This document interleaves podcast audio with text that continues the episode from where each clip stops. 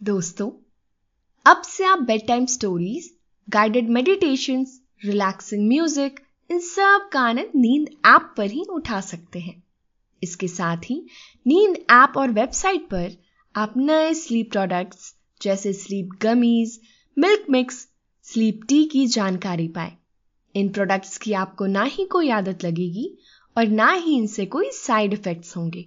बल्कि ये प्रोडक्ट्स आपको तुरंत अच्छी नींद लाने में मदद करेंगे और आपका स्लीप एक्सपीरियंस बेहतर बनाएँगे। नमस्कार, मैं हूँ पायल। आज सुनिए लेखक रजत की लिखी स्लीप स्टोरी माँ की चिट्ठियाँ। प्रेरणाएँ बारिश के पानी की तरह होती हैं। इसमें भीगने का अवसर छोड़ना नहीं चाहिए। इस कहानी का मुख्य पात्र है अमर। एक युवा, जो नए शहर, नए काम और नई ज़िंदगी में थोड़ा व्यस्त हो जाता है। तब उसकी माँ के लिखे हुए खतों से उसे प्रेरणा मिलती है। तो आइए सुनते हैं ये दिलचस्प कहानी। लेकिन ये कहानी सुनने से पहले आप अपने आसपास की सारी लाइट्स ऑफ़ करके आराम से लेट जाएँ। अपनी आँखें धीरे से बंद कर लीजिए अब थोड़ा सा अपने शरीर को आराम दीजिए थोड़ा और आराम। अपने शरीर को बिल्कुल ढीला छोड़ दीजिए। कोई टेंशन नहीं, कोई तनाव नहीं। अपने दिमाग में चल रहे सभी विचारों को, चिंताओं को त्याग दे। एक शांति सी महसूस करें। सभी नेगेटिव पॉजिटिव विचारों को धीरे धीरे निकाल दें। हाथों को सीधा करके अपनी कमर के साइड में रख लीजिए। अब अपनी सांसों पर ध्यान लगाएँ। इसको धीमे या तेज नहीं करना है। बस ध्यान देना है कि कैसे वो आपके अंदर प्रवेश कर रही है। और कैसे गले और नाक के माध्यम से वापस निकल रही है। आपका मन शांत, एकदम शांत होता जा रहा है। आप आप बहुत अच्छा महसूस कर रहे हैं। खुद को काफ़ी हल्का फील कर रहे हैं। सब तरफ़ शांति ही शांति है। सुकून है। खामोशी है। अमर नाम का एक लड़का, उम्र सत्ताईस साल, इंदौर में रहता है और फोटोग्राफी का शौक रखता है। पर इसे शौक कहना गलत है। फोटोग्राफी तो उसका पैशन है, उसकी खुशी है उसका प्यार है और उसके जीवन जीने का तरीका भी। जैसे कहा जाता है कि किसी का फोटोजेनिक फेस है, वैसे ही अमर की फोटोजेनिक आईज है। अमर के पास चाहे अपना प्यारा सा कैमरा हो या ना हो, पर वो हर चीज़ को, हर इंसान को, हर नजारे को हर मंजर को, गाँव को, शहरों को स्ट्रीट लाइट्स को, किसी ब्रिज के ऊपर खड़े होकर नीचे देखने पर पीली और लाल दौड़ती हुई लाइट्स को, आसमां के चाँद को जो कभी बिंदी सा दिखता तो कभी आम की फांक सा। दुनिया की हर शय को ऐसे देखता जैसे ये एक खूबसूरत तस्वीर है, जिसे कैद कर कर रख लेना चाहिए। फोटोग्राफी उसके अंदर ऐसे रच बस चुकी है कि अब उसका दिमाग और उसकी आँखें भी कैमरे की तरह ही देखने लगी है। अमर पूरे शहर को कैप्चर करता, अपने दोस्तों के साथ कहीं घूमने निकल जाता या अक्सर अकेले भी कहीं चला जाता और तरह तरह के फ़ोटो लेता। पंछियों की पिक्चर, गाय के फ़ोटो, स्ट्रीट डॉग्स के फ़ोटोज़, घाट के, नदियों के, पहाड़ के, चाँद के, सुबह के सूरज के, काम करते, लुहार के। तेल दहकते काका के। स्कूल जाती बच्चियों के। गार्डन में खेलते बच्चों के। इंसान के हर इमोशन के फ़ोटोज़। सारे त्योहारों के फ़ोटोज़। चाहे वो ईद हो या दिवाली। अमर के घर का एक रूम फ़ोटोज़ से अत पड़ा था। और अमर को इन फोटोग्राफी से केवल खुशी मिलती और कोई कारण नहीं था, पर एक रोड़ा था। फोटोग्राफी करके पैसे कैसे कमाया जाए? क्योंकि अमर को तो फोटोग्राफी अपने लिए करना पसंद थी। वो और किसी के हिसाब से अगर फ़ोटोज़ खींचने लगा तो उसे डर था। कि मेरा इस काम को लेकर जो प्यार है, वो कहीं गायब ना हो जाए। और सभी लोगों की तरह मैं भी सिर्फ़ पैसे कमाने में ना लग जाऊँ। पर कमाना ज़रूरी तो था ही। वैसे भी आप जिस काम में अच्छा पैसा कमाने लगते हो, वही काम आपके लायक मन हो जाता है। भले ही उस पे मन लगे या ना लगे। अमर ने अपने पापा के कहने पर इंदौर में ही एक कंपनी में जॉब करना शुरू कर दिया। सब कुछ ठीक ही चल रहा था। जॉब करते करते अमर को करीब छह महीने गुजर गए। और इन छह महीने में अमर ने अपने कैमरा को हाथ भी नहीं लगाया। न ही उसे इतना टाइम मिल पाता था। अब फोटोग्राफी कहीं बहुत पीछे छूट चुकी थी और अमर अपनी ज़िंदगी में अपनी जॉब को लेकर आगे बढ़ चुका था। उसके घर वाले मम्मी, पापा, दादी, वो सब भी बहुत खुश थे। और अब वो हर संडे अपने दोस्तों को भी वक्त देता। सभी का आवत बहुत अच्छा चल रहा था। पर सब कुछ हमेशा सीधा ही चलता रहे तो ज़िंदगी में मज़ा कहाँ है? पर अगर सब कुछ हमेशा सीधा ही चलता रहे तो ज़िंदगी में मज़ा कहाँ बचेगा?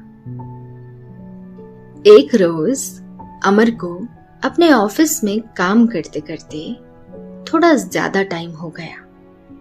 करीब रात के नौ बजे अमर अपने ऑफ़िस से बाहर निकला और रोज जहाँ से वो अपने घर जाने के लिए ऑटो पकड़ता था, वहीं चला गया।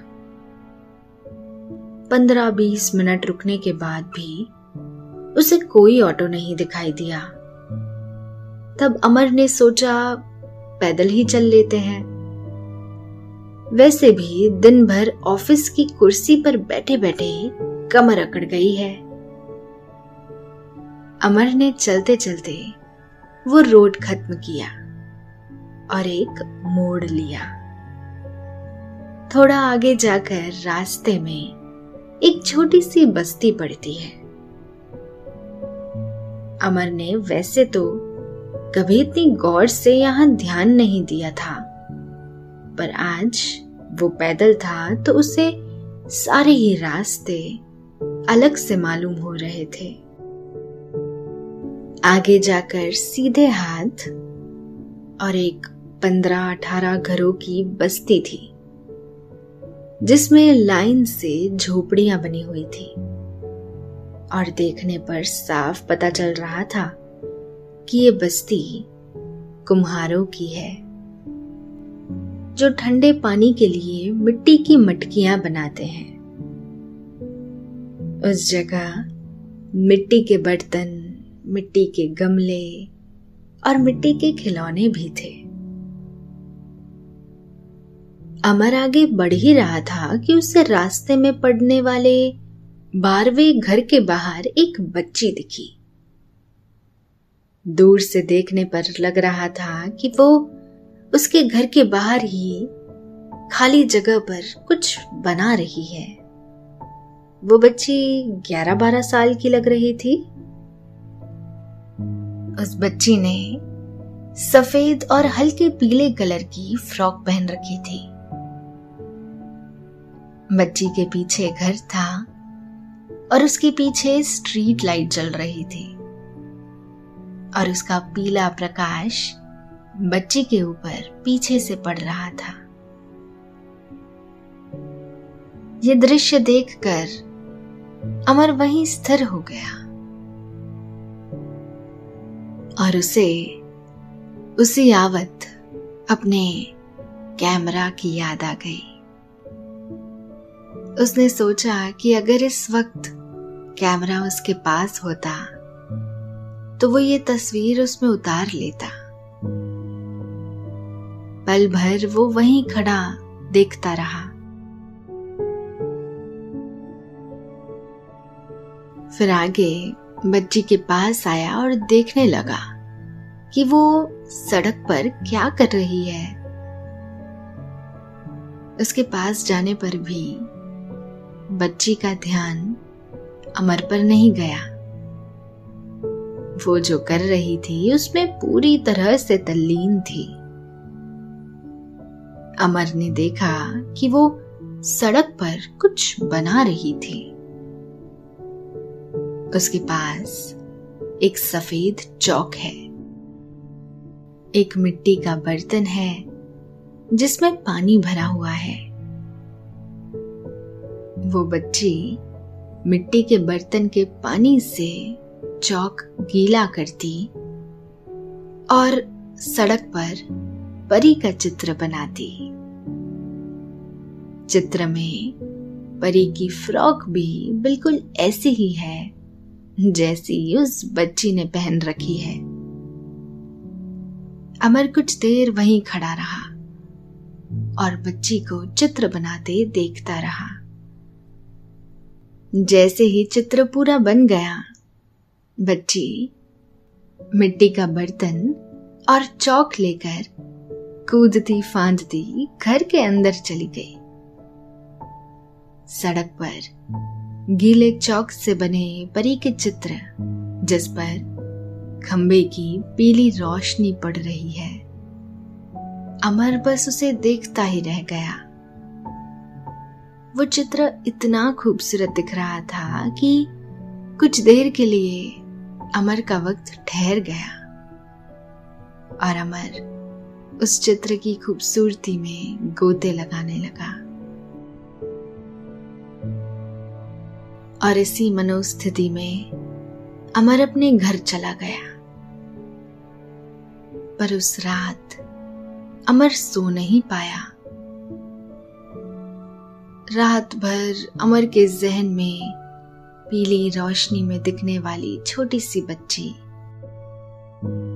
उसकी बनाई सड़क पर प्यारी सी तस्वीर। चौक। और मिट्टी के बर्तन का पानी ही घूमता रहा। अमर सोचता रहा कि वो छोटी सी बच्ची, जिसके पास कोई सुविधाएँ नहीं है, न तस्वीर बनाने के लिए कोई कागज़ है। तब उसने सड़क चुन ली।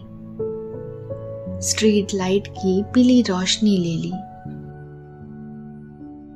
रंग ना होने पर सफ़ेद चौक को गीला कर लिया। उसके बावजूद परी का कितना प्यारा चित्र बनाया। अमर के लिए वो बच्ची एक प्रेरणा थी।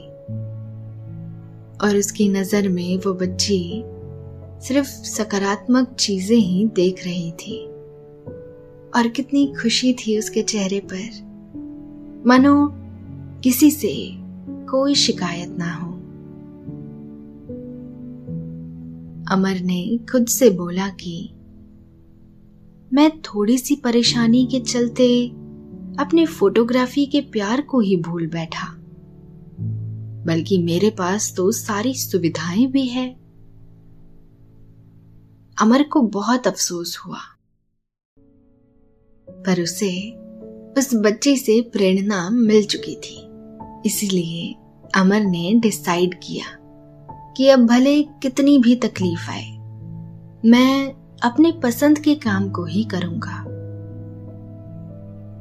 दूसरे दिन अमर ने अपनी माँ को सारी बात बताई। तो माँ ने उसके सर पर हाथ फेरते हुए कहा, जिसे करके तुम खुश रहो, वही काम करना चाहिए। मैं तुम्हारे साथ हूँ। तुम मेहनत करना शुरू करो। ईश्वर हमेशा तुम्हारा साथ देंगे। अमर ने पुणे की एक कंपनी में अपनी ली हुई आज तक की सारी फ़ोटोज़ वीडियोस अपने सीवी के साथ भेज दी। उस कंपनी को अमर का काम काफ़ी पसंद आया। उन्होंने जल्द ही अमर को ऑफ़र लेटर भी भेज दिया। अमर अपनी माँ का आशीर्वाद लेकर पुणे शिफ्ट हो गया। ये पहली बार था कि जब अमर अपने घर से दूर किसी और शहर में आया था। इसीलिए उसे काफ़ी समस्याएँ आई। नए शहर में खाना बनाने से लेकर, घर के हर काम करने से लेकर, ऑफ़िस में बॉस की हर बात का ध्यान रखना। बड़े शहर की अपनी खूबियाँ और अपनी खामियाँ होती हैं। इन सब के बीच अमर संघर्ष करने लगा। फोटोग्राफी और वीडियोग्राफी का काम अमर को पसंद था, पर वो काम उसने हमेशा अपने लिए ही किया था। पहली बार लाइफ में उसे ये काम दूसरों के हिसाब से करना पड़ रहा है। तीन चार महीने सब ठीक चला। फिर अमर थोड़ा सा परेशान रहने लगा। और उसे अपने घर की और माँ की बहुत याद आने लगी। ये बात उसने अपनी माँ से फ़ोन लगाकर कही। तब तो माँ ने कुछ नहीं बोला। फिर माँ ने अपने बेटे अमर को खत लिखने का सोचा। और हर हफ़्ते एक चिट्ठी अमर को माँ की तरफ़ से जाने लगी। पहली चिट्ठी में माँ ने लिखा, हमारे शहर का सबसे बड़ा कुम्हार है। उसने जब शुरुआत की थी तो उसके सैकड़ों मिट्टी के मटके फूट गए थे। मिट्टी के खिलौने टूट गए थे, पर धीरे धीरे वो पारंगत हो गया। लोहे का कुछ सामान बनाने में ज़्यादा आवत नहीं लगता। पर हीरे को तराशना हो तो बहुत टाइम लगता है। खुद पर जितना ज़्यादा आवत दोगे, तुम्हारी कीमत भी उतनी ही बढ़ेगी। कभी भी ये सोचकर काम मत करो कि ये किसी दूसरे के लिए किया जा रहा है। सारे काम खुद के लिए कर रहे हो, ऐसा समझोगे तो काम भी अच्छा होगा। और तुम खुश भी रहोगे। या इसे ऐसे भी बोल सकते हैं कि तुम खुश रहोगे तो काम भी अच्छा ही होगा। अमर को अपनी माँ की बातें सुनकर बहुत हौसला मिला और वो पूरी खुशी और रफ्तार से अपने काम में जुट गया। एक बार की बात है। अमर के अच्छे काम करने पर। कंपनी ने उसे एक साथ बहुत सारे कार्यभार सौंप दिए। अमर भी पूरी जीत जान से काम में जुट गया। पूरा एक महीना हो गया, पर समय का कुछ पता ही नहीं चलता। अमर दिन रात काम ही करता रहता।